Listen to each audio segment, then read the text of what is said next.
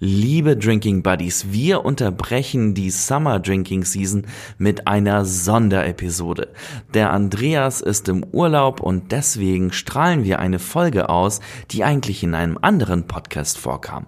Und zwar im Shopify Podcast. Unserem Shop-Anbieter, die haben uns nämlich eine ganze Stunde lang interviewt, haben uns gefragt, wie wir zu Tastillery gekommen sind, wie wir die Idee hatten, wie wir das Unternehmen gegründet haben, wie wir das Ganze aufgebaut haben. Falls das für euch also interessant ist, ein bisschen hinter die Kulissen zu schauen, dann macht euch einen guten Drink, hört euch diese Folge an und das nächste Mal sind wir ganz normal wieder zurück mit Summer Drinking im Tastillery Podcast. Also eigentlich fangen wir jeden Podcast bei uns mit einem Cheers an. Yo. Chin Chin. Cheers. So.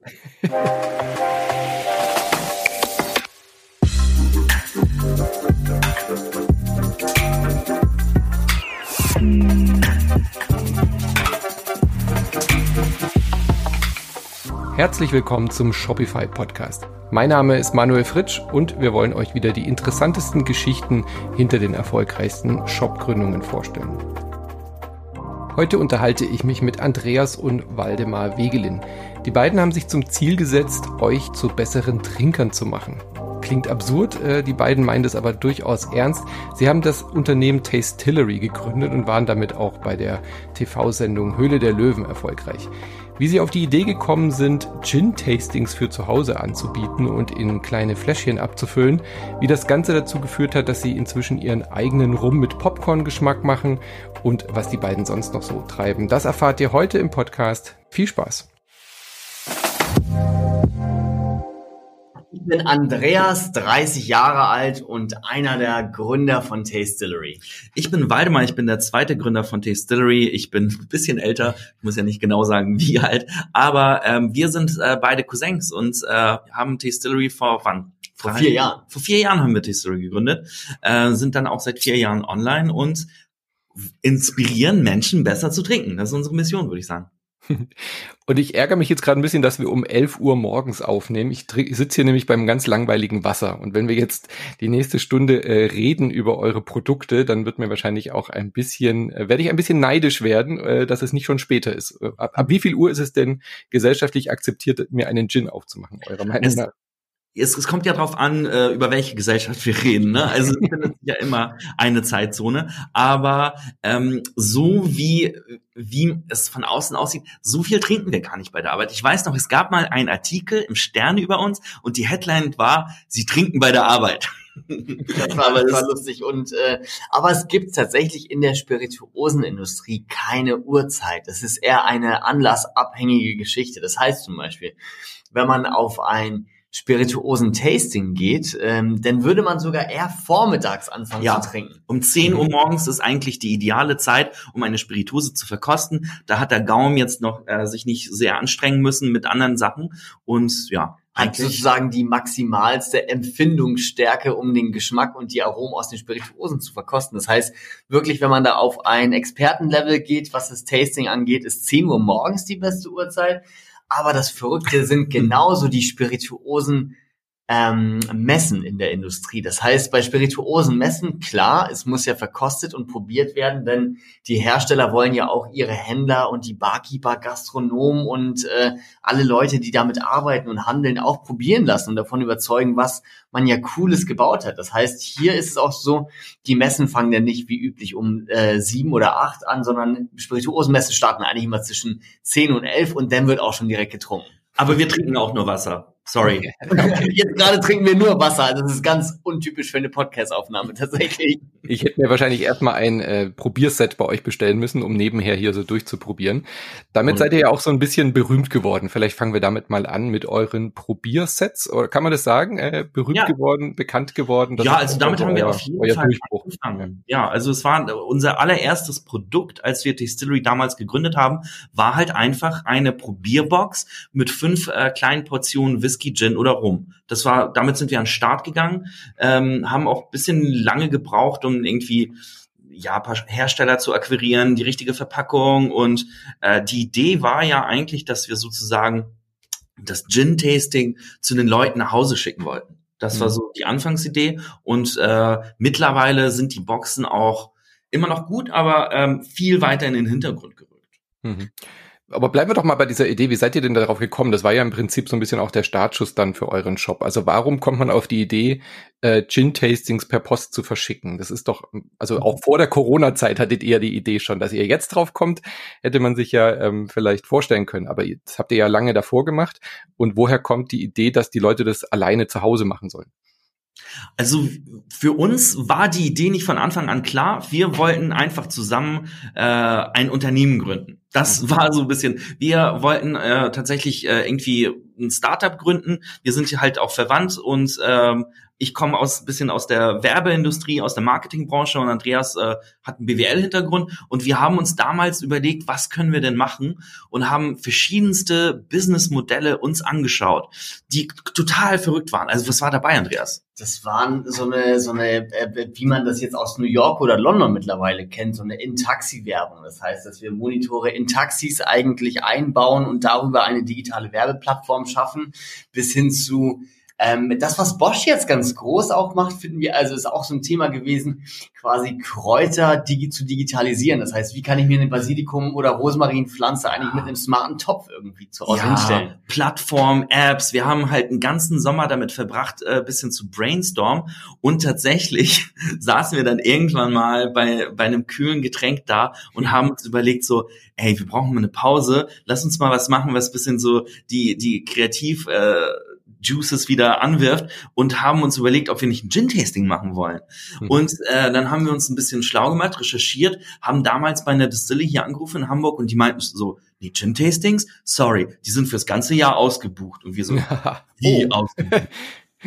wie, wir können das jetzt nicht machen. Dann haben wir weitergeguckt. In jedem zweiten Edeka äh, fand dann ein Gin-Tasting statt und fanden dann die Idee der Gin-Tastings ganz cool. Dachten, okay, das ist ja total im, äh, im Zahn der Zeit äh, ein großer Trend. Leute sind halt konsumieren bewusster, setzen sich mehr mit dem auseinander, was sie trinken, was sie essen etc.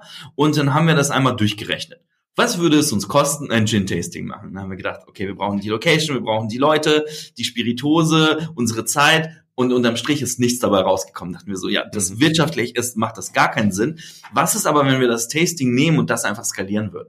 Was ist, wenn wir einfach eine Tasting Experience einfach in eine Box packen und die halt in, in die Welt hinausschicken? Irgendwie mit einem tollen Magazin, mit einer guten Beschreibung, mit einem Video noch von uns beiden, wie wir uns da einen guten Gin reinstellen. Und äh, das ist dann äh, die, die Idee von Distillery gewesen damals. Ist total, total passionsgetrieben gewesen tatsächlich. Mhm. Nachdem wir dann aber das erste Gin-Tasting auch gebucht hatten und durchgeführt haben, haben wir dann aber auch sofort das zweite und dritte Gin-Tasting, also jetzt in Real Life sozusagen, mitgemacht und dachten uns, okay, eigentlich wäre das doch cooler, das jetzt nicht mit fremden Leuten zu machen, sondern auch zu Hause, so in, den, in dem eigenen Wohnzimmer oder am eigenen Esstisch mit mit seinen eigenen Freunden und ähm, da auch so ein bisschen dieser Experience und Endkonsumentengedanke. Das Ganze soll jetzt nicht ähm, herstellergetrieben sein, sondern was wäre eigentlich das coolste Produkt, um jemanden, der das Thema Gin, Whisky oder Rum gerade für sich entdeckt hat, ähm, so ein bisschen an die Hand zu nehmen. Das ist auch so das Credo, was wir mit den Boxen denn haben. Wir nennen das betreutes Trinken. Leute mit an die Hand zu nehmen und äh,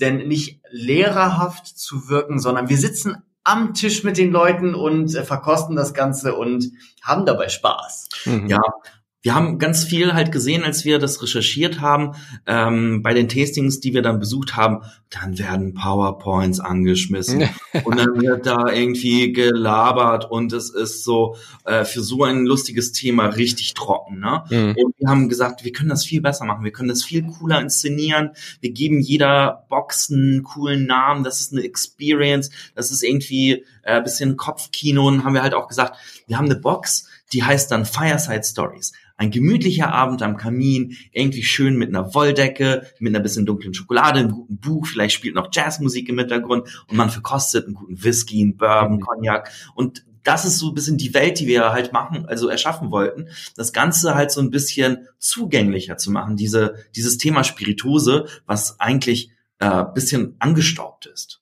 Ja, es ist mal, es ist ja ein Genussmittel und äh, ich glaube, das habt ihr versucht einzufangen, oder? So diese Genusswelt dann eben auch den Leuten näher zu bringen und den ähm, Menschen das zu erleichtern, diese Kuration, diese Kurationsleistung. Also ihr sucht ja schon aus, was zusammenpasst, was gut äh, harmoniert und so weiter. Und wie habt ihr euch denn da eingearbeitet? Also ihr wart ja noch keine Gin-Profis, als ihr die Idee hattet oder Whisky-Spezialisten oder war das schon eine, eine Passion, eine Leidenschaft von euch vorher? Also Hobbytrinker schon, aber ja, wir hatten nicht so viel Ahnung von Spiritose. Ich glaube, hier ist auch genau der richtige Knackpunkt, dass wir eigentlich in der Industrie und äh, mit den verschiedenen Herstellungsweisen gar keine Ahnung hatten im ersten Schritt, was da überhaupt passiert, weil diese Blauäugigkeit ist nämlich genau das, wie unsere Endkonsumenten auch auf uns zukommen mhm. und dann auch nicht wissen, was passiert. Das heißt, wir können uns sofort wieder in die Lage versetzen, ähm, wie unsere Kunden sich gerade fühlen, was dieses Thema angeht. Und hier ist total die Übersetzung notwendig und äh, da äh, versuchen wir diese auch zu geben, weil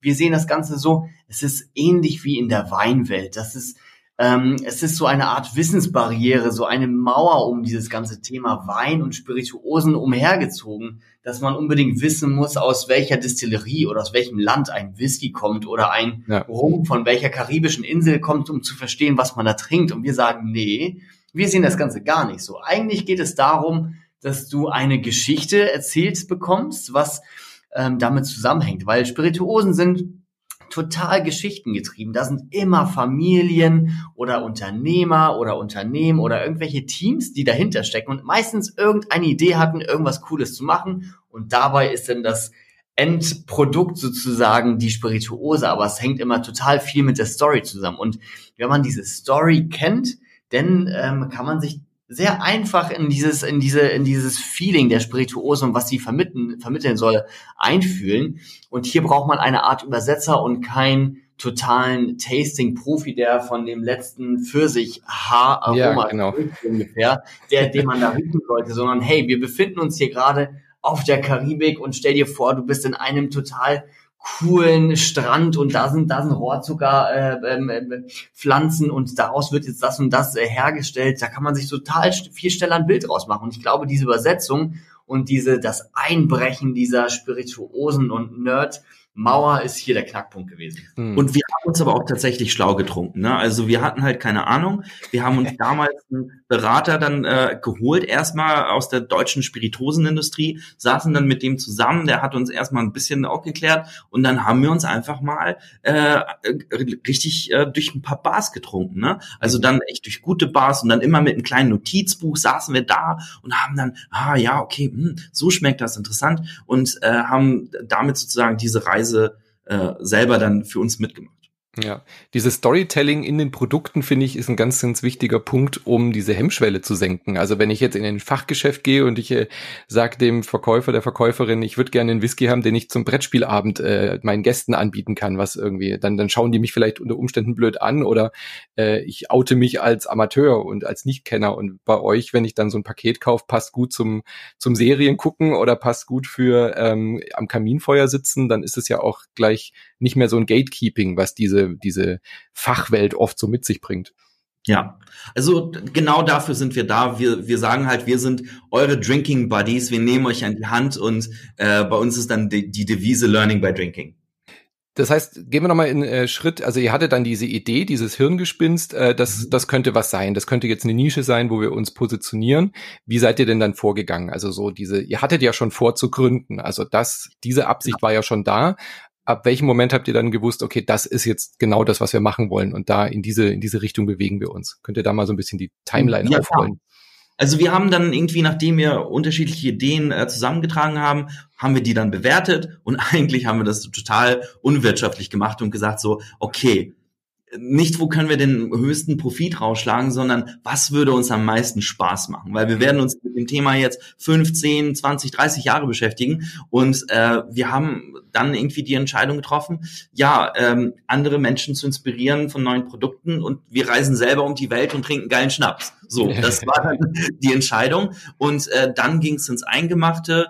Ähm, Andreas hat sich dann um die um, um das Setup der Firma gegründet, die GmbH musste gegründet werden, ähm, alles mögliche rechtliche Sachen mussten eingeleitet werden, von denen ich keine Ahnung habe. Ich habe mich so ein bisschen um das Produktdesign gekümmert, wie ist die Verpackung? Ähm, oh, wir haben drei, vier Monate äh, haben wir uns im Kreis bewegt, weil wir keinen Namen hatten. Mhm. Ne? Also bis wir auf Tastillery gestoßen sind, gab es ganz, ganz, ganz viele mhm. Sip-Teas, äh, Sipspiration, so, oh, ich glaube, wir hatten tausende von Namen ähm, und konnten uns dann nicht entscheiden und irgendwann mal haben wir gesagt, okay, wir brauchen, wir brauchen jetzt was und äh, da kam in dieser Woche Tastillery dann irgendwie uns in den Kopf und das war dann auch der perfekte Name. Dann stand der Name, ähm, ja, beim Design des Produktes haben wir uns halt auch versucht, anders aufzustellen und gesagt, okay, wir könnten das Ganze dunkel machen, so Metall äh, oder Holzkiste, aber eigentlich, wie würde das so ein Unternehmen wie Apple, wie würden die ein Spirituosentasting verpacken? Wie, das wäre wahrscheinlich modern, das wäre fresh, das wäre zugänglich.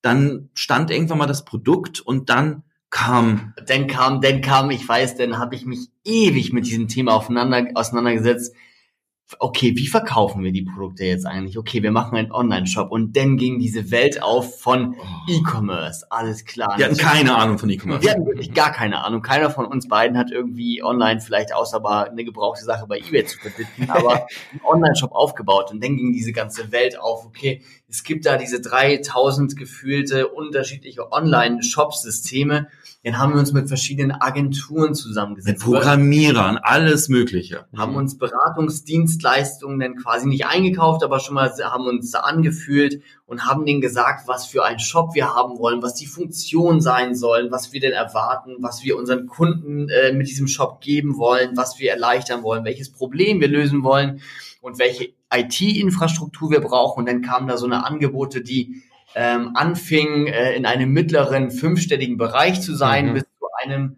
ähm, äh, sechsstelligen Bereich für einen Online-Shop und wir so, hey, wir sind hier gerade zu zweit und haben in Anführungsstrichen eine Schnapsidee. Wir wollen 100.000 Euro einen Shop verkaufen, so, okay, warte mal, wir müssen jetzt erstmal die Handbremse ziehen. Was passiert hier gerade? Und das hat, diese ganze Shopfindungsphase hat mindestens äh, drei, vier Monate gedauert mhm. und in, in, in dieser Shopfindungsphase haben wir uns so verloren. Auf einmal war das ein Produkt fertig und wir haben immer noch keinen Shop. Was ist die mhm. schnellste Lösung?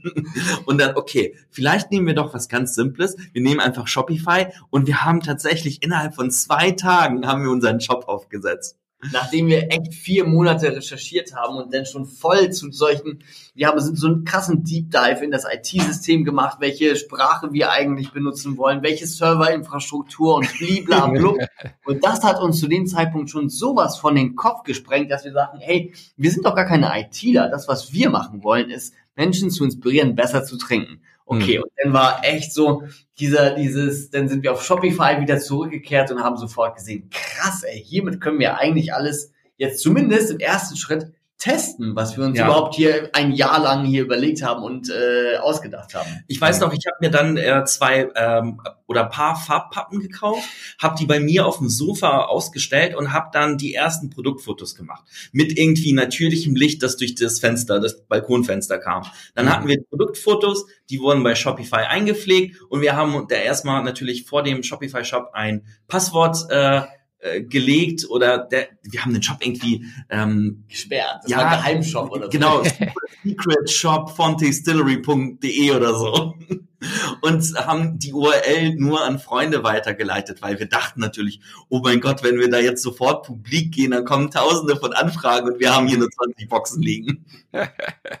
Ihr hattet Angst, dass er euch die Bude einrennt, genau. Ja, tatsächlich war das, ey, es war wirklich, es war eine Furcht, die wir hatten, als wir hm. denn den Shop so äh, schnell hochgezogen haben und wir hatten ja eigentlich das Produkt, wie du gesagt hast, wir hatten 20 Produkte da fertig, die wir irgendwie verkaufen können. Die haben wir alle per Hand belabelt mhm. und gepackt und umgefüllt. Das war richtig, äh, ja.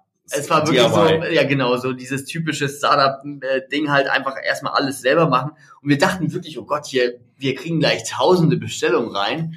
Und dann, dann war das auch so lustig. Dann haben wir diesen Passwort-Shop halt gehabt haben unseren ganzen Freunden und Bekannten die Links geschickt, dann kamen so die ersten fünf Bestellungen rein, da haben wir das abgewickelt, dann war aber auch dieses Problem, okay, es kam eine Bestellung rein, was machen wir jetzt eigentlich mit der Bestellung? Jetzt müssen wir das verschicken, wie geht das überhaupt? genau, okay, alles klar, wir haben die Bestellung jetzt hier und wie, okay, wir verschicken denn wahrscheinlich mit der DHL, ist ja das geläufigste. Dann sind wir echt so mit diesen fünf Paketen zur Post gegangen und haben dort quasi per Hand die ganzen Sachen eingetragen, äh, also jetzt die, äh, den Namen und die mhm. Adresse dann abgeschickt und dann war es so, okay, alles klar.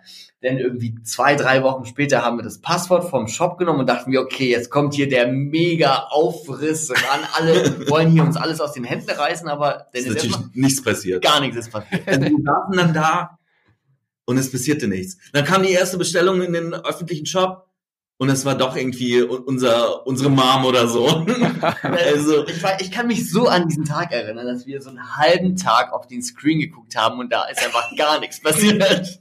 Und irgendwann mal, ich weiß noch, kam dann so die zweite, dritte, fünfte etc. Bestellung und irgendwann mal so Bestellung weiß ich nicht, sieben, elf, elf. Bestellung elf war ja, das? Bestellung das war die Bestellung, die von der ersten Person, die wir nicht kannten. Aber ihr habt ja auch noch kein großes Marketing oder nichts gemacht, oder? Ihr habt einfach nee. nur den Online-Shop online gestellt ähm, oder hattet ihr da auch schon Ideen, wie ihr das bewerbt? Also wir haben damals tatsächlich ganz wenig gemacht. Wir haben irgendwie einen ähm, Instagram-Channel gehabt, einen Facebook-Channel und äh, aber nur weil all unsere Freunde äh, uns immer äh, wieder gefragt haben, äh, Jungs, was macht ihr denn da? Was ist denn hm. dieses Distillery und was wird das? Und wir so, oh, oh, wir sind noch in der Shopfindungsphase, wir müssen aber irgendwie äh, was machen. Wir haben einfach eine Videokamera auf ein Stativ gestellt und haben uns hier in Hamburg an die Alster gesetzt. Das ist schön irgendwie mit äh, Kirschblütenbäumen äh, im Hintergrund und haben dann mhm. angefangen, in die Kamera zu sprechen und erstmal, ohne dass wir ein Produkt haben, haben wir unsere Vision erklärt. Und das war so das erste Piece äh, Marketing und dann kam es halt nach und nach ganz langsam irgendwelche Presseberichte. Ich weiß noch, der erste Pressebericht, da haben wir uns vier Tage lang haben wir alles Korrektur gelesen hin und her.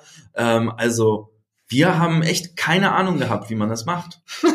Null. Also auch, auch wenn ich irgendwie, ich habe ja früher in der Werbung gearbeitet, zwölf Jahre, und trotzdem hatte ich keine Ahnung, wie man das, weil ich dachte schon, ja, ganz einfach, wir schalten einfach Facebook-Werbung, ne? Also mhm. Aber einfach so Facebook-Werbung, äh, mittlerweile, ja, läuft das auch sehr, sehr gut. Aber am Anfang war das schon äh, nicht einfach.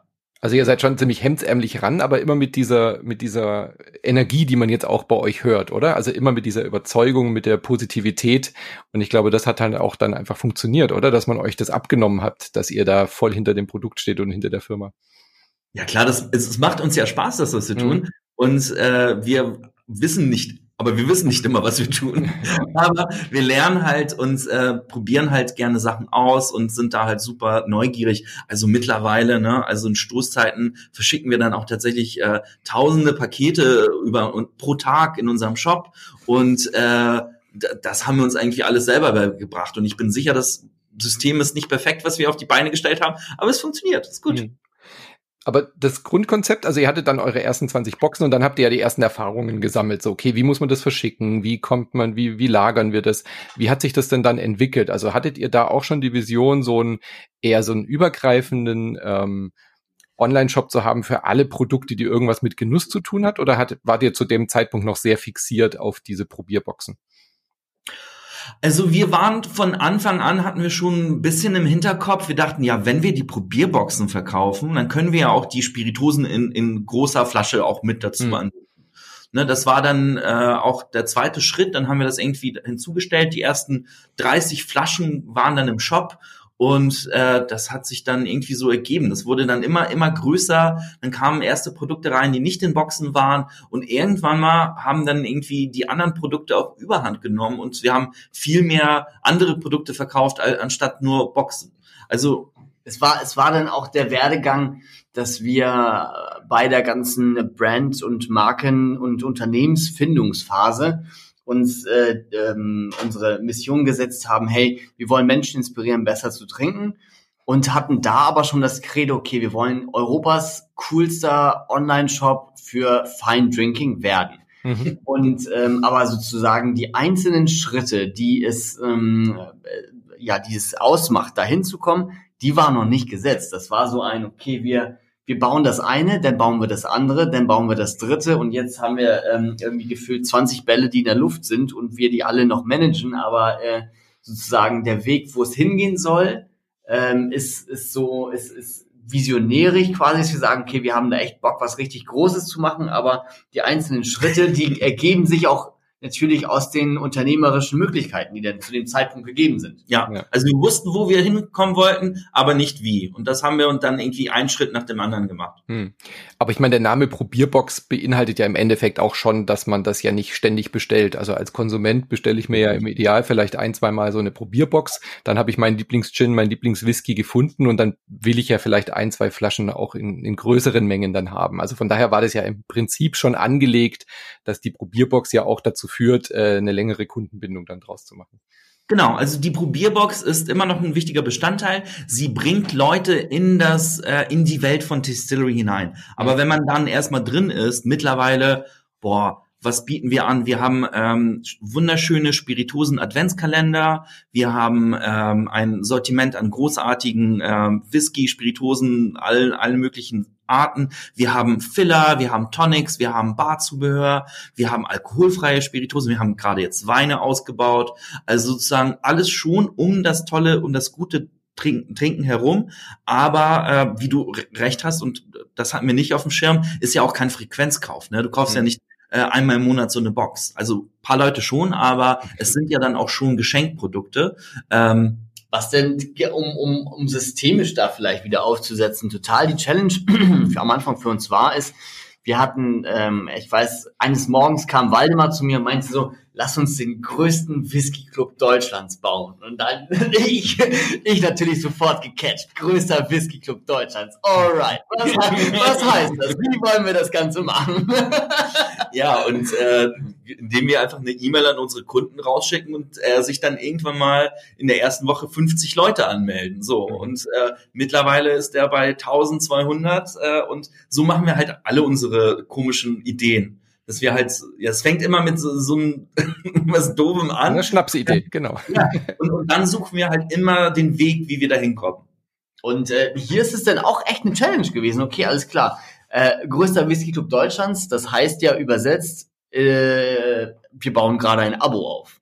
So, okay, was, was heißt es, ein Abo aufzubauen? Wie setzt mhm. man das technisch um? Das war wieder, okay, Idee war da, wir wussten, wo wir hinrennen wollen, aber wie machen wir das? Und dann ähm, war es dann wieder, okay, wir müssen jetzt ein Abo bauen, alles klar. Müssen wir da irgendwie jetzt einen neuen Shop für machen? Was müssen wir da, was brauchen wir denn dafür? Mhm. Und dann war es auch so, alles klar. Denn äh, natürlich mit den einzelnen Challenges, die sich, die das Eco, Ökosystem vom, vom E-Commerce eigentlich so mit sich trägt, ist das ja schon ganz schön geil, dass es äh, die ganze App-Welt von Shopify gibt, die ja. denn der mhm. Problemlöser mhm. sozusagen ist. Mhm. Das heißt, ihr habt sofort da eine Lösung gefunden, wie ihr dann dieses Abo-Modell auch abrechnen könnt, ohne jetzt den Shop komplett neu programmieren zu müssen. Genau, also wir haben, also ich weiß nicht, wir haben diesen Monat die 60.000ste Bestellung abgewickelt mhm. und ich glaube, wir haben an Tech, also an Programmierleistung, äh, maximal vierstellig investiert bei uns. Mhm. Also wir sind so happy, dass wir uns damit nicht befassen müssen, irgendwelche Updates, Grades zu machen. Ähm, und ja, die Apps sind geil. Manchmal wünsche ich mir schon, dass äh, mehr Funktionen im Base Shop äh, integriert sein könnten wie Abo. Aber hey, ähm, man, eine Lösung findet man immer und das ist schon ganz geil. Und das ist wirklich echt mega wichtig, glaube ich, ähm, wenn man als Unternehmer einfach äh, nach vorne rennen will, ist, mhm. sich denn nicht ähm, erstmal eine technische Lösung dafür bauen zu müssen, ähm, weil das ist halt, das sind nicht die Stärken, die wir sozusagen haben, weil IT ist total surrounded und es gibt halt sehr, sehr viele Companies auf dieser Welt, die dort ihre Stärke haben, Stärken haben und Lösungen programmieren. Und da war auch immer unser Ansatz, nee, wir wollen das eigentlich gar nicht in-house haben, weil da gibt es echt so viele Brains draußen, die diese Lösung bauen. Und ähm, darüber das abzuwickeln, ist einfach nur mega geil. Und das Gleiche, das Ganze halt direkt cloud-basiert zu haben. Das heißt wirklich, keine eigenen Server zu haben, war von Anfang an mit so ein, ein Gesetz schon fast. Ja, aber das haben wir ja uns nicht so, ähm, das war ja kein Requirement von uns, aber sorry, ich hoffe, ich darf das sagen, das hat uns total den Arsch gerettet. Ne? Ja, also, wir, wir, waren dann äh, auch bei dieser äh, TV-Sendung, bei der Gründershow äh, Die Höhle der Löwen. Mhm. Und da haben wir natürlich auch total Angst gehabt, so wird der Shop einbrechen, wie wird das sein? Äh, haben irgendwie 10.000 Mal Shopify angerufen und die haben uns jedes Mal versichert, easy, easy, das wird schon. Mhm. Und äh, tatsächlich waren wir mit die ersten, in deren Shop keine Downtime hatte damals. Mhm. Ja, das war halt echt so, ich glaube, wir waren in der dritten oder vierten Staffel, bin mir gerade nicht sicher, aber auf jeden Fall die ersten Staffeln, da sind ja wirklich die Server immer von allen abgeraucht. Und ja. das ist halt ein Problem, was wir nie haben wollten. Ja, das ist geil. Wir hatten damals dann auch irgendwie, ich glaube, 70.000 Leute simultan auf der Seite und irgendwie Bestellung und das war, es war ganz schön geil, dass das ganze System mitgemacht hat. Was dann natürlich nicht mitgemacht hat, war unsere Logistikkette hintenrum. Deswegen war dann irgendwie die ganze äh, Verwandtschaft stand dann im Lager und hat äh, gepackt. Ja, da war dann eure Sorge dann tatsächlich mal von Anfang, äh, also die Sorge, die ihr am Anfang hattet, ja, ja, die, die Realität, ja. Ich habe gelesen, ihr wart dann ausverkauft tatsächlich auch, gell, innerhalb der ersten 48 Stunden. Ja, wir mussten schon irgendwie äh, am Anfang Dezember äh, das Weihnachtsgeschäft äh, beenden. Das, mhm. äh, wir haben mit so einem großen Ansturm nicht gerechnet. Also das war total ich weiß geil. Es doch, ich weiß es auch noch wie heute. Wir waren am 29. November äh, war die Ausstrahlung und am 6. Dezember, sieben Tage danach, haben wir dann quasi den Shop mit so einem Banner einfach versehen, so alles, was jetzt bestellt wird, wird erst im nächsten Jahr ankommen. Und das war dann so ein, okay, auf der einen Seite haben wir jetzt krass viel Arbeit in der Produktion, in der Logistik und das Ganze umzusetzen, mit den Lieferanten alle Waren zu bekommen. Auf der anderen Seite war es dann aber auch so, es war so ein Schmerz, einfach zu sagen, nee, stopp, mhm. halt, verkaufen jetzt nicht mehr, obwohl wir es hätten tun können. Das Wichtigste war uns dann aber in dem Moment auch äh, unser Lieferversprechen einzuhalten, dass das ja per se eigentlich Weihnachtsgeschenke waren, weil dazu ist dieses Produkt Tasting Set auch total, ich sag mal, mutiert, dass das ein super Geschenkprodukt ist. Das heißt, wir haben es eigentlich dafür gebaut, dass man zu Hause die geilste Tasting Experience für sich selbst macht, aber eigentlich ist das das coolste äh, Geschenk so ungefähr. Und dann damit aber auch einhergehend ähm, den Leuten es zugänglich zu machen, dass sie bis Weihnachten ihr Paket haben. Das war uns das Wichtigste, damit wir halt mhm. ähm, die Brand nicht langfristig schaden, schäden, äh, schaden wie, wie, hat sich euer Produkt denn eigentlich selbst ähm, so entwickelt? Also ja, am Anfang standet ihr wahrscheinlich selber da und habt es einfach umgefüllt in kleine Fläschchen. Ähm, wie war da die Evolution? Also wie, wie, wie funktioniert das denn? Kann man sowas dann auch in Auftrag geben, so komplett oder wie, wie ist das passiert? Das war echt eine Schwierigkeit, weil am Anfang, ja, wir haben alles selber gemacht, mit so kleinen Trichterchen standen wir dann da und haben das mhm. umgefüllt. Dann kamen die ersten Umfüllmaschinen. Dann war auch sozusagen die ähm, ähm, Outsourcing-Frage da, sollen wir das Ganze outsourcen? Ähm, wir hatten auch diverse Angebote und eigentlich Lösungen schon gefunden, dass wir das Ganze outsourcen können. Das Problem war dann immer, wenn wir richtig auf Skalierung gehen, ähm, würde das oder hätte das bedeutet, dass wir Riesenmengen eigentlich direkt abfüllen lassen, weil diese Abfülllinien, die können echt wie so eine wie so ein, wie so ein Maschinengewehr die Dinger da durchballern quasi, die kleinen Fläschchen, in einem riesen Tempo. Das heißt, da muss vorne aber auch ziemlich viel Schnaps, äh, der ja sehr, sehr oh, ja. teuer ist, reingefüllt werden um das Ganze dann ähm, äh, zu bewerkstelligen. Das heißt, wir haben uns dann uns selber ein eigenes ähm, Produktions- und Fulfillment Center aufgebaut, so dass wir hier auch immer die Flexibilität hatten, alles umzusetzen, was wir machen wollen. Mhm. Also wir haben genau unsere eigene, unsere eigene Logistik, unser eigenes Lager, unser eigenes Fulfillment, die eigene Umfüllung. Das liegt alles noch bei uns. Naja, sehr gut. Diese Erfahrung bei Höhle der Löwen, ähm, vielleicht würdet ihr da noch mal ein bisschen eintauchen oder ich würde da gerne noch mal ein bisschen eintauchen. Ähm, was war das für eine Erfahrung? Wart ihr da arg aufgeregt davor? Habt ihr gedacht, das ist jetzt der große Durchbruch? Seid ihr da pessimistisch rangegangen? Wie war das? Alles zusammen. total aufgeregt, die Knie, Knie haben geschlottert. Wir haben unseren Pitch sehr gut geübt. Wir haben damals uns äh, einen Pitch-Trainer gegönnt, der dann eine Woche mit uns intensiv geübt hat. Mhm. Und äh, wir sind da halt auch sehr strategisch rangegangen. Wir haben gesagt, hey, wir sprechen so, dass die Endverbraucher uns zuhören. Wir wollen ja. auch vor allem die diese Leute da ähm, von unserer Idee begeistern. Und ja, wir waren auch irgendwie sehr pessimistisch, haben gesagt, ja, 2000 Boxen werden wir dann schon verkaufen, ne? Hm. Ähm, ja, es werden aber auf keinen Fall mehr als 5000 sein. Und letztendlich waren das, weiß nicht, 15.000 oder so, die dann in den ersten paar Wochen äh, gingen. Also es hat uns total überrumpelt. Es war auch, es war auch total die Challenge tatsächlich, ähm, was wir gemacht haben, nachdem wir ähm, irgendwie ähm, also wir haben uns erstmal beworben. Das war schon der erste Schritt. Wir haben uns beworben in einem Status, wo wir, glaube ich, gerade erstmal 300 Boxen verkauft hatten. Das heißt, eigentlich effektiv hat das Unternehmen so gut wie keinen Umsatz gemacht und äh, die Bewertung war dementsprechend auch sehr, sehr schwer aufzusetzen. Die muss man ja aber schon abgeben, wenn man mhm. sich bewirbt. So, dann haben wir uns beworben. Das ganze Thema war dann auch äh, ja schwierig. Warum war es schwierig?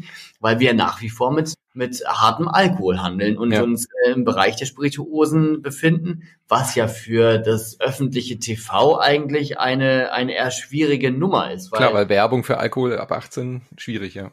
Genau, genau, da ist das Thema. Das heißt, wir haben uns dann beworben und dann war es auch wirklich die Challenge, dass wir von Runde zu Runde im Bewerbungsprozess bei dem ganzen Thema gegangen sind, immer mit dem ähm, Beisatz, es ist mega cool, was ihr macht, Jungs, und wir mögen euch, aber, aber, aber, aber. immer dieses Aber, so hart Alkohol im Fernsehen geht mhm. nicht. Spirituosen im Fernsehen geht nicht. Ihr, wir können Trinken nicht verherrlichen. Es sind ja alles legitime Punkte. Ja. Und das war eine mega Challenge. Also wir haben sofort auf, auf die erste Bewerbungs-E-Mail haben wir sofort eine Absage bekommen. Hm. Das war eine Absage, Jungs, cool, richtig lustig, aber äh, nee, wird nichts. Aber wenn ihr wollt, könnt ihr trotzdem zu den Auditions vorbeikommen. Mhm. Und dann haben wir uns da halt so ein bisschen durchgehangelt, aber haben halt auch wirklich weil die Mission, bei uns geht's ja nicht ums Saufen, ne? Mhm. Also auch nicht sich ums Besaufen oder Betrinken, sondern daher eigentlich was, was diese Spirituosen zu bieten haben, diese coolen Stories. Und dann sagen wir halt auch mit den Boxen, das ist ja auch so, lieber, lieber weniger, dafür besser. Eben, es ist ja kein Produkt, was das Trinken erleichtert. Ja, ihr habt jetzt ja kein äh, achtfach Strohhalm für den Sangria-Eimer auf Ballermann entwickelt oder sowas. Warte, ich schreibe mit, gute Idee. ähm, das heißt aber, dann wurdet ihr schlussendlich doch dann äh, genommen für die Sendung, für die Ausstrahlung. Gab es da dann irgendwelche Einschränkungen, was ihr nicht sagen durftet? Oder wie wurde das dann geregelt? Oder war das dann einfach so, okay, das ist, das ist nicht Werbung? Wir haben, also man muss ja seinen Pitch einschicken. Das heißt, so ungefähr drei, vier Monate, bevor man dann irgendwie eingeladen wird zur Aufnahme, muss man seinen Pitch schon schriftlich eigentlich Wort für Wort im mhm. Prinzip abgeben. Das haben wir gemacht und da haben wir auch erstmal ein großes Aber bekommen. ja, äh, dann war der Pitch halt irgendwie sozusagen freigegeben und dann ist das, äh, war das dann halt voll okay. Und ähm, wir haben uns dann natürlich überlegt, ja, wir sprechen ja von einer emotionalen Geschichte. Können wir denn überhaupt jetzt äh, Spiritosen mit reinbringen in, in diese Aufzeichnung und dass die äh, Löwen das auch probieren? Hm. Haben wir gedacht, ja, das wird keiner probieren. Die, die müssen, ihr, brauchen noch ihre scharfen Sinne, haben wir damals gesagt. Mhm. Und, äh, aber wir bringen die Spirituosen trotzdem rein und dann können sie dran riechen. Und dann haben sie natürlich nicht nur dran geraucht, fanden das dann auch spannend, mal den Whisky oder den Gin zu probieren. Ja, und das war schon eine sehr, sehr unterhaltsame Sendung. Ne? Mhm. Also dann hat sich dann der, der Ralf Stimmel so ein bisschen äh, in, in seinen Sessel hingelümmelt und sagte so, ihr wollt also, dass ich jetzt diesen Whisky trinke und euch dann ein Angebot gebe. Okay. Ihr habt dann Angebote bekommen. Äh, wie seid ihr denn davor heran? Also du hast ja schon gesagt, ihr habt eher die Konsumenten angesprochen. Ich glaube, das ist auch das Wichtigste bei so einer Erfahrung, oder? Dass man bei so einer großen Reichweite, da geht es nicht wirklich so sehr um den Deal, ob man da jetzt finanziert wird oder nicht, sondern halt um die Bekanntheit zu steigern. Aber es ist ja beides. Also ich meine, im Prinzip müssen die Investoren ja auch verstehen, worein sie investieren, was die Kunden am Endeffekt davon haben. Das heißt, der Pitch war, nicht wirklich wie so ein, wie so ein krasser Investoren-Pitch, sondern eher, wir erklären den Konsumenten und den Investoren ähm, oder den potenziellen Investoren, was wir denn dort machen und wie das Ganze funktioniert, was wir machen. Also war das eigentlich sozusagen eine, äh, ja, haben wir total, das war mit zwei, haben wir beides abgewickelt in dem Sinne mit dem Pitch. Also so eine Pitch-Vorbereitung, was man da wirklich sagt, weil man ja auch eine limitierte Anzahl an Minuten hat. Ich glaube, das mhm. waren vier Minuten, die man da Zeit hat da muss man echt viel Zeit investieren, ja. um viele Minuten effizient aus, äh, auszuziehen, sozusagen. Genau. Dass man da alles rausholt, ja. Mhm. Ja, ja und man kann da ja auch nicht irgendwie von, von Customer Acquisition Cost sprechen, etc., sondern man muss da schon wirklich äh, die, die, die Zuschauer mit abholen. Mhm. Aber damals, ja, ähm, ich, wir haben, glaube ich, eine sehr positive Resonanz gehabt bei den Löwen. Wir haben auch ein Angebot bekommen und äh, da wurde auch nicht nachverhandelt. Tatsächlich genauso wie wir es äh, dargestellt haben, wurde das Angebot uns so gemacht. Das haben wir dann damals auch angenommen. Das hat dann im hinten raus hat es dann äh, doch nicht geklappt, weil wir dann einfach nicht zueinander gekommen sind. Die Investoren waren wirklich großartig, ähm, aber wir haben einfach unterschiedliche Ansichten von von der mhm. Company gehabt und äh, die haben uns dann aber trotzdem richtig cool unterstützt noch. Äh, das war ganz schön cool. Ja.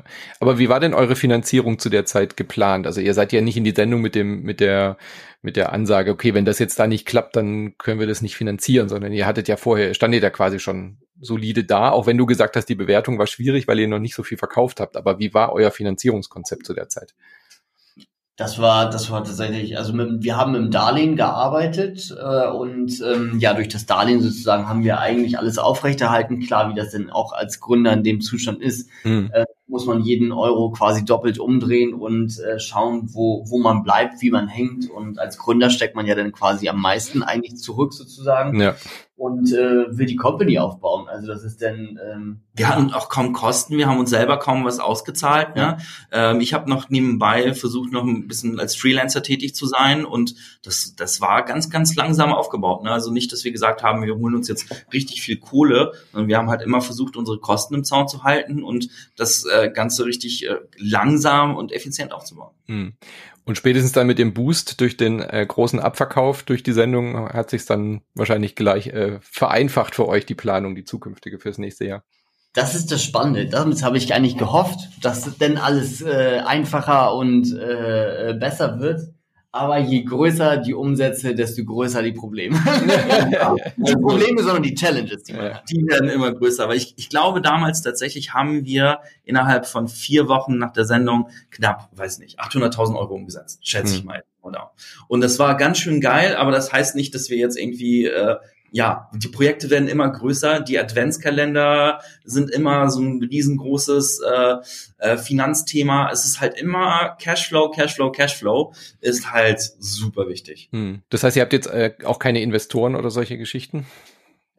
Nee, wir sind immer noch äh, 100% äh, die Eigentümer von T-Stillery. Ob das jetzt immer so sein wird, ähm, wir haben auch nach der Sendung viele äh, Anfragen bekommen, viel Interesse. Mittlerweile kriegen wir noch mehr Interesse, weil durch diese äh, Corona-Situation ist E-Commerce ja wieder super spannend geworden. Hm. Ähm, da ist schon viel, viel da, aber wir finden es halt auch ganz, ganz cool, ja, also einfach eigenständig zu sein, äh, coole Ideen zu entwickeln, aber ob das immer so bleibt, weiß ich nicht, weil irgendwann mal wäre schon ganz gut, die nächste Stufe zu erklimmen. Wenn dann die richtigen Partner äh, kommen, dann bin ich auch sicher, dass wir da äh, sehr offen sind. Also hier ist tatsächlich die Partnerwahl das entscheidende Kriterium, dass wir, dass da einfach auf allen Seiten alles stimmig ist und äh, ja, das ist ja sozusagen eine Art Ehe, die man dann auch eingeben ja, ja. eine potenziellen Investor. Also da lassen wir uns dann auch ein bisschen Zeit. Das ist eine gute, gute Wahl auf jeden Fall, genau.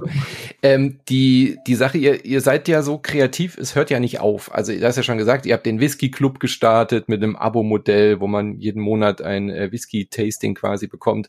Ihr habt aber auch einen eigenen Rum entwickelt. Vielleicht wollt ihr darüber noch ein bisschen was erzählen. ähm, äh, nicht nur, dass ihr jetzt kuratiert, sondern jetzt macht ihr auch noch eure eigenen Spirituosen. War das sehr naheliegend, sowas dann zu machen? Eigentlich schon, oder?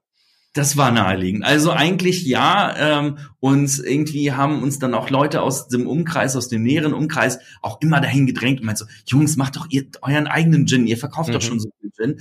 Aber wir waren da ein bisschen zögerlich. Das hat ein bisschen gedauert, weil wir dachten, hey, wir wollen jetzt nicht nur einfach irgendwas machen. Mhm. Wenn wir schon ein eigen, eigenes Produkt machen, soll das halt auch total äh, interessant, kreativ und anders sein. Weil wir wissen es ja sehr gut, wie schwierig es ist, ein Produkt online zu verkaufen, eine Spirituose online zu verkaufen, die äh, nicht spannend ist. Also wir wissen ja genau, was gut funktioniert und was nicht gut funktioniert. Und deswegen war uns klar, die Idee muss geil sein. Hier war, hier ist, glaube ich, das richtige Wort Innovation. Das heißt, ähm, wir waren dann auch lange eigentlich auf der Suche nach etwas, ähm, was eine Innovation im Markt bietet, so dass wir quasi nicht einfach einen x-ten Whisky, Gin oder Rum kreieren, so wie es den schon auf dem Markt gibt, weil wir natürlich auch mit ähm, fast nicht allen, aber mit sehr, sehr vielen Spirituosenherstellern zusammenarbeiten und sehr partnerschaftlich zusammenarbeiten und hier natürlich A, auch keinen vor den Kopf stoßen wollen, aber B auch etwas machen wollen,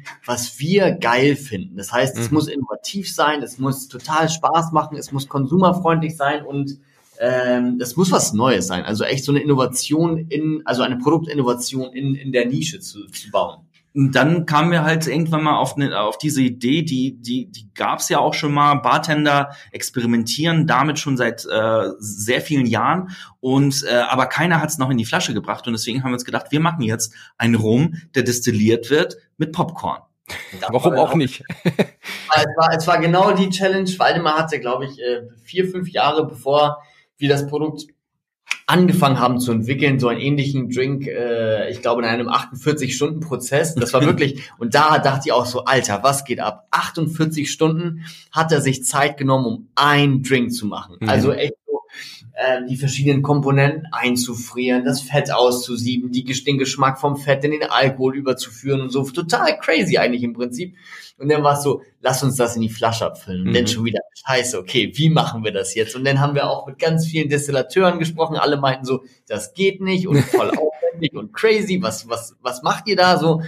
Und äh, bis wir dann quasi auf einem Weg hinbekommen haben von der Idee, lass uns einen Popcorn rummachen, bis die Flasche war fertig. Ich glaube, anderthalb Jahre. Ja, Krass. das hat lange gedauert. Also, wie gesagt, von zehn Destillateuren haben neun Nein gesagt und mhm. gesagt, so, nee, das, Popcorn ist so ein Aroma, das ist so vergänglich, das kriegt ihr nicht gut destilliert, äh, bis wir dann jemanden gefunden haben, der genauso verrückt ist wie wir und der hat uns das dann mit uns dann zusammen entwickelt.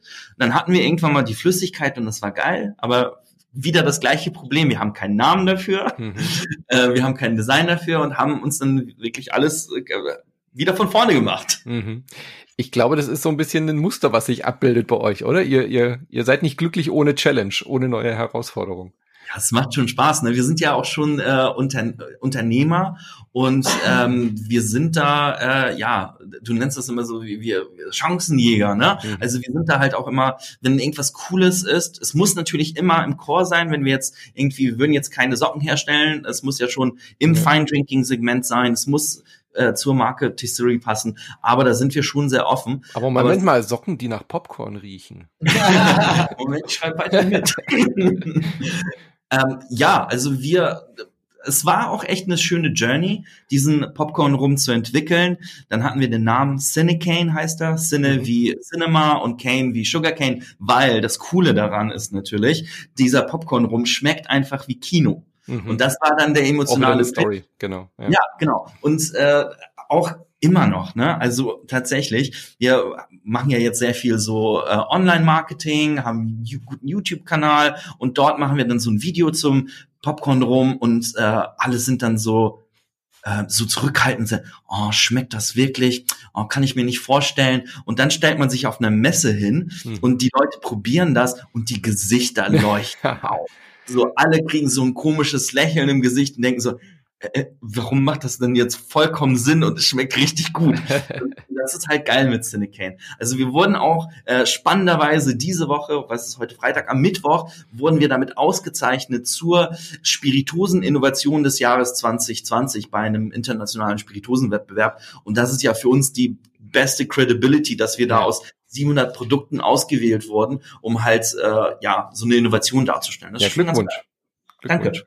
Aber das ist auch wieder so das, was, äh, da greift sich das wieder auf, was ihr am Anfang gesagt habt, dass ihr auch so als Konsument quasi auch an die Sache rangeht von eurer Denke und da quasi keine Blockade habt. Und wie du schon gesagt hast, ganz viele Destilleure haben wahrscheinlich dann oder, oder Fachmänner und Frauen haben dann halt so diese Blockade, ich kann doch keinen Rum mit Popcorn machen, das ist doch absurd. Ja. ja?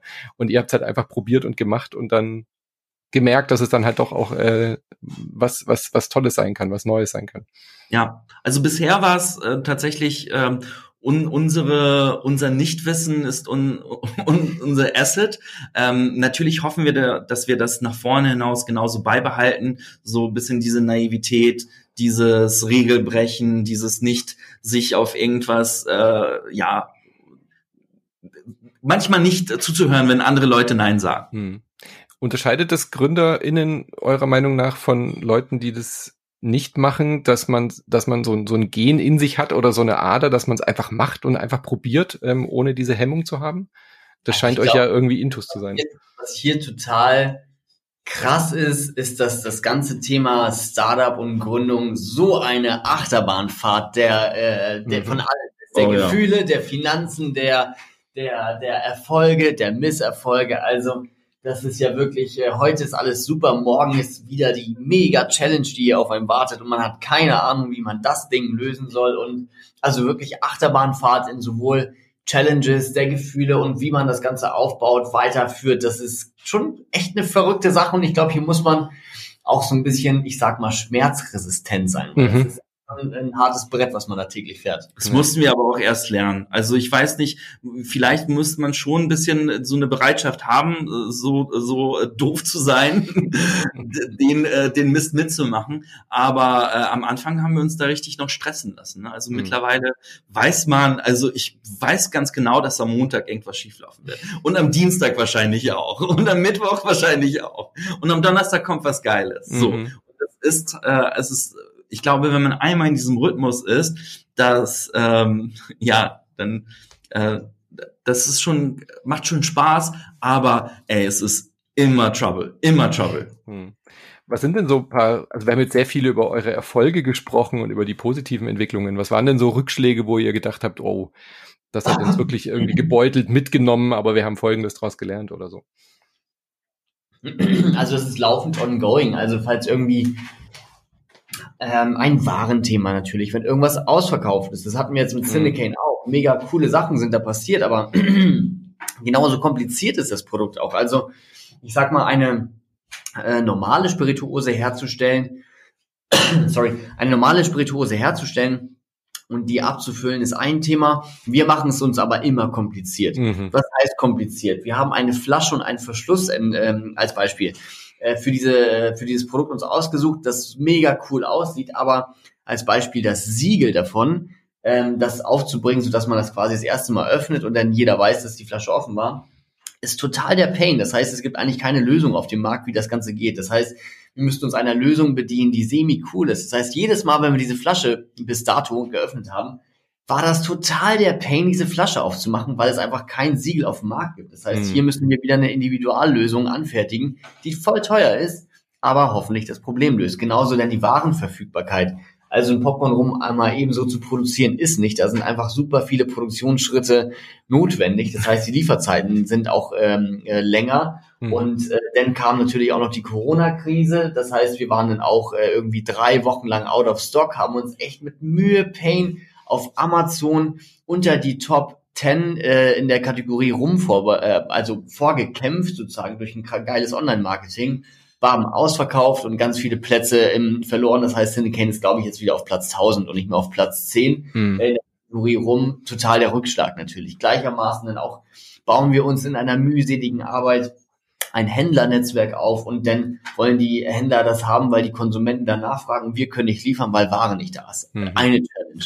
Wir haben so viele Ch und die Probleme kommen aus den unterschiedlichsten Sachen. Ich weiß ganz genau noch irgendwann mal so, ey, wir brauchen kubanischen Rum im Shop. Ja, lass mal bitte äh, einen kubanischen Rum reinstellen. Dann stellen wir einen kubanischen Rum.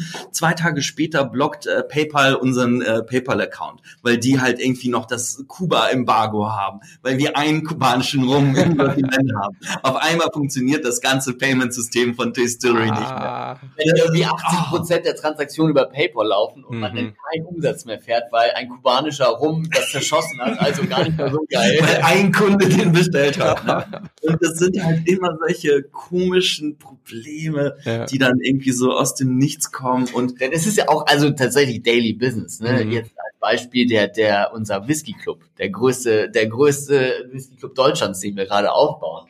Denn es ist auch so, wir haben den Whisky ausgewählt, die Abfüllung steht, aber dann hat sich keiner irgendwie darum gekümmert, dass wir die Etiketten noch brauchen, um diese Flasche aufzubringen. Also ab zur Druckerei, in Express, viel zu viel Geld für die mhm. Etiketten schnell aufgebracht, zwei Tage zu spät zum Kunden geliefert und wir denken uns auch, oh fuck, da hätte man noch dran denken können. Ja, ja also super viel. Aber wir versuchen diese Fehlerkultur auch zu leben. Wir haben äh, mittlerweile ein Team von äh, fast zehn Leuten. Wir haben dann in, in unserem Monday Meeting dann auch immer eine Slide. Äh, Biggest Fuck Up of the Week. Ja. Und da, da teilt jeder Mitarbeiter sozusagen seinen größten Fehler, der er gemacht hat, weil wir sagen, ja, das ist cool und damit gehen wir halt auch offen um, weil Rückschläge ist, stehen an der Tagesordnung. Hm. Eben, man muss halt die Lösungen dann finden. Also das ist ja dann die, die, die Challenge. Das Problem ist nicht das Problem, sondern die Lösungsfindung. Und wenn man da geübt ist und was daraus lernt, dann ist es, glaube ich, meisterbar.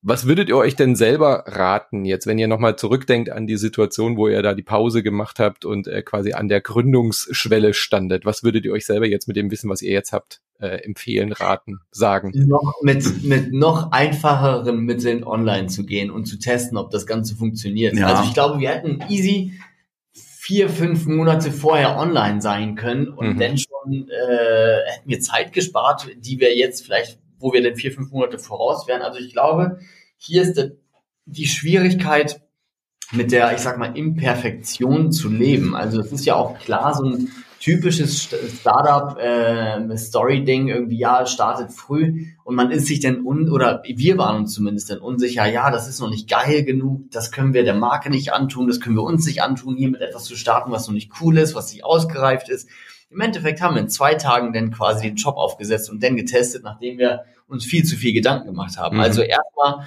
erstmal einfach machen umsetzen das Ding online bringen testen validieren wenn es nicht läuft Haken dran und weiter oder äh, denn weiter daran arbeiten und das cooler machen. Hm. Ja, und auch tatsächlich ähm, die wirtschaftlichen Zahlen besser im Auge zu behalten am Anfang. Das haben wir halt ähm, nicht immer gemacht und es war auch so ein äh, tatsächlich ein großer Fehler, den wir gemacht haben, weil wir haben zum Beispiel nicht wirklich drüber nachgedacht, was für eine Marge wir brauchen.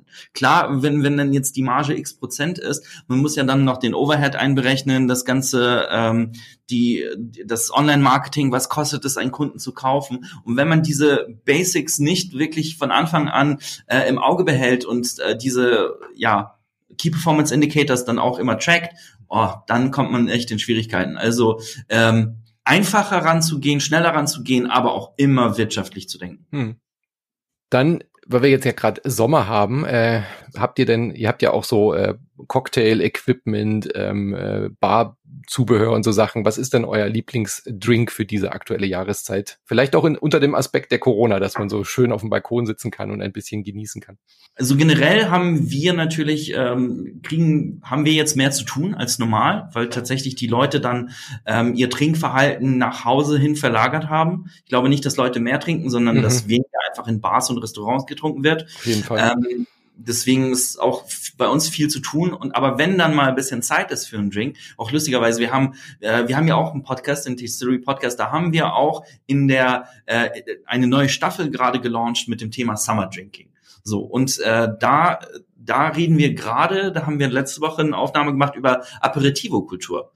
Das, und hier äh, ist, glaube ich, eine ganz einfache Trinkempfehlung, weil was wir gesehen haben, klar, man kann super, ich sag mal, etwas ähm, ausgiebige Cocktails kann man sehr gerne machen und bei uns auf dem YouTube-Channel kann man sich das auch alles angucken. Wir machen da echt Anleitungsvideos, aber um das simpel zu halten zu Hause, zwei Komponenten, genauso gelernt wie ein Gin Tonic. Einfach ähm, ein ähm, Rosé-Wermut, das sind äh, also ein Belsazar Rosé ist das Ding, was wir jetzt auch gerade in unserer Sommerkampagne fahren, Belsazar Rosé mit Tonic aufgießen. Mhm. Wermut ist leicht aufgespritteter Wein. Die bekannteste Marke davon ist wahrscheinlich der Martini. Mhm. Und ähm, wenn man das Ganze auf Eis gibt, mit Tonic aufgießt, wunderbar leicht, erfrischend und auch nicht so stark wie ein Gin and Tonic, sondern eine, eine, eine Prise easier, sage ich mal, aber super geschmackvoll und auch mit Farbe im Glas. Ne? Also so, so ein, ich sag mal, das ist ein etwas erfrischenderer Aperol Spritz, der nicht ganz so intensiv ist, sondern eine gewisse Leichtigkeit mitbietet, was ja auch so ein warmer Sommertag mit sich bringt. Mhm. Ja, also das Wetter in Hamburg ist gerade nicht so sommerlich, aber äh, meine meine Sommerdrink-Empfehlung wäre tatsächlich, ich bin gerade auf einem auf einem äh, Kaffeelikör-Trip. Ich äh, gerade mit Kaffeelikören und wir haben da gerade einen ganz tollen aus Australien, Mr. Black, und den einfach als Espresso Tonic zu trinken. Mhm. So ganz einfach auf Eis geben, den Kaffeelikör drauf, mit Tonic aufgießen oder ja, also das finde ich dann schon ganz geil. Ja, Espresso Tonic war auch so meine Entdeckung äh, des Jahres. Wusste ich auch nicht, ja. dass ich äh, noch Kaffee noch mehr lieben kann als äh, als heiß als Espresso. Aber es gibt. Wie bist du dazu gekommen? Wie hast du den entdeckt? Äh, ich war vor Corona tatsächlich in einem äh, Café und musste auf meinen Zug warten und habe dann genau das überlegt, was wir eingangs besprochen haben. Es ist irgendwie 12.30 Uhr, kann ich schon einen Cocktail trinken? Ich habe irgendwie gerade Lust, weil ich dann sowieso nur noch den Rest des Tages im Zug verbracht hatte. Und dann äh, hatte ich überlegt, na ja, hm, vielleicht doch irgendwie eher sowas, was in die Cocktailrichtung geht, aber ohne Alkohol und hatte dann so ein Espresso Tonic. Und, ähm, Geil. Super. Super. Perfekt. War eine gute Bar, glaube ich, ja. ja. Sehr, Sehr schön. Ja, cool. Aber es klingt erstmal äh, skurril, gell? So Espresso mit Tonic äh, klingt erstmal so. Wer, wer, das macht voll Sinn. Es ist genauso skurril wie Popcorn mit Rum. Wollte ich gerade sagen, es könnte eine Idee von euch gewesen sein, ja. genau. Sehr schön. Ja, dann äh, kann ich natürlich nur weiterempfehlen, euch, wenn äh, euch das Spaß gemacht hat, hier zuzuhören, äh, dann hört mal bei den zwei Jungs rein im Podcast. Äh, wie gesagt, da redet ihr auch sehr viel, auch sehr leidenschaftlich über euer Business, über eure Erlebnisse. Ähm, da kann man auch noch mal ein bisschen mehr erfahren, wie das alles mit dem Popcorn rum entstanden ist. Und ihr habt auch immer wieder mal Gäste im Podcast. Kommt auch ab und zu vor, tatsächlich, ja. Dann äh, danke ich euch für euren Besuch. Es hat sehr viel Spaß gemacht, äh, mit euch über eure Story, über eure Gründung äh, zu sprechen. Und ich wünsche euch weiterhin sehr, sehr, sehr viel Erfolg mit Testillery. Vielen, vielen lieben Dank. Das äh, war für uns auch äh, ein sehr unterhaltsamer, äh, sehr unterhaltsame Aufnahme. Leider nur mit Wasser diesmal. Das nächste Mal, wenn wir die zweite äh, Nachfassung machen, dann auf jeden Fall später am Tag. Dann wird's äh, auch lustig. Und ich äh, will jetzt unbedingt diesen Popcorn rum. Also ihr habt mir jetzt den Mund wässrig gemacht. Den muss ich jetzt unbedingt mal probieren. Ja, wir können ja bestimmt noch einen kleinen ähm, Gutscheincode für die Zuhörer raushauen, oder? Das ist eine gute Ja. Idee. Dann überleg du dir doch was und wir pflegen in den Shop ein. Der heißt dann einfach Shopify. ja. Shopify. Shopify Podcast. Shopify Podcast ist der Gutscheincode, mit dem man wahrscheinlich um die 5 Euro einfach äh, kostenlos bekommt bei uns im Shop. Das ist doch eine cool, ein cooles Ende für den Podcast. Vielen lieben Dank. Dann Vielen lieben bis Dank. zum nächsten Mal. Tschüss. Ciao. Ciao. Das war die erste Folge der zweiten Staffel. Ich hoffe, ihr hattet genauso viel Spaß wie ich mit den beiden. Und wenn euch gefällt, was wir hier machen, dann würden wir uns sehr freuen, wenn ihr uns eine Bewertung auf iTunes hinterlassen könntet. Das hilft uns dabei, dass mehr Menschen von diesem Podcast erfahren. Vielen lieben Dank. Und wenn ihr selbst vielleicht mal einen Shop starten wollt, dann schaut vorbei auf shopify.de-kostenloser-test. Dort könnt ihr euren eigenen kostenlosen Shop starten und eine Testphase ausprobieren. Und wer weiß, vielleicht seid ihr dann in Zukunft auch bald zu Gast in diesem Podcast. Ich würde mich freuen. Viel Erfolg.